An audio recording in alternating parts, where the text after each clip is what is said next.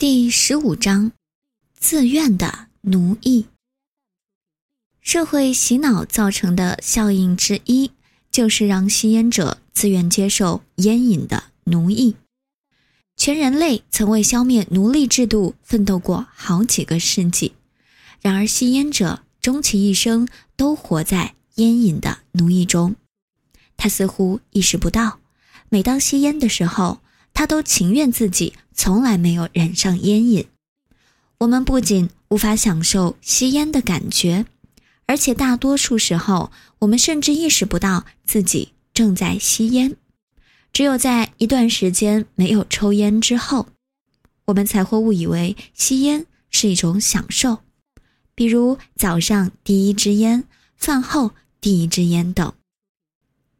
只有当我们决心戒烟，或是弄不到香烟，或是身处禁止吸烟的地方，比如学校、医院、超市、剧院、教堂等，才会觉得吸烟很重要。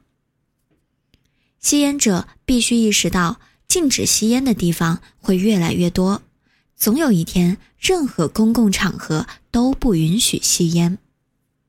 过去，吸烟者迈进朋友或陌生人家里时，还可以问一句：“你介意我吸烟吗？”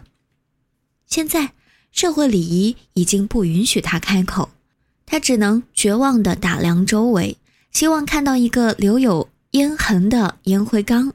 如果看不到，他只能强忍烟瘾，直到实在忍不住，不得不征求主人的同意。主人的回答有可能是：“实在忍不住就吸吧。”也有可能是。最好还是不要，因为很长时间都散不掉。可怜的吸烟者，原本已经感觉十分糟糕了，现在更是无地自容。我还记得我还是个烟鬼时，每次去教堂做礼拜都是一场折磨。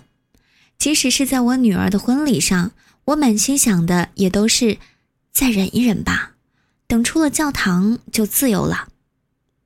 在这种时候观察吸烟者，会发现他们通常聚在一起，掏出自己的烟盒递给别人。他们的对话通常是：“你抽烟吗？”“啊，是的，不过还是抽我的吧。”“下次再说。”两人点起烟，深吸一口，心里想：“我们不是很幸运吗？这样的享受，不吸烟的人可体会不到。”不吸烟的人也不需要这样的享受，不需要用烟气毒害自己的身体。吸烟者的可怜之处在于，即使是正在吸烟时，他们也无法体会跟非吸烟者一样的感觉：自信、安详以及心灵的宁静。不吸烟的人每时每刻都在享受生活，不会在禁烟场所心烦意乱、坐立不安。过去冬天打室内保龄球时，我经常假装上厕所，然后偷偷点一支烟。这样的事原本只有十四岁的男孩子会做，而我却是一个四十岁的会计师，真是可怜啊！就算回到球场上，我也无法享受打球的过程，只是在强忍着等球打完，好重获自由。保龄球原本是一种休闲，却因为吸烟成为一种负担。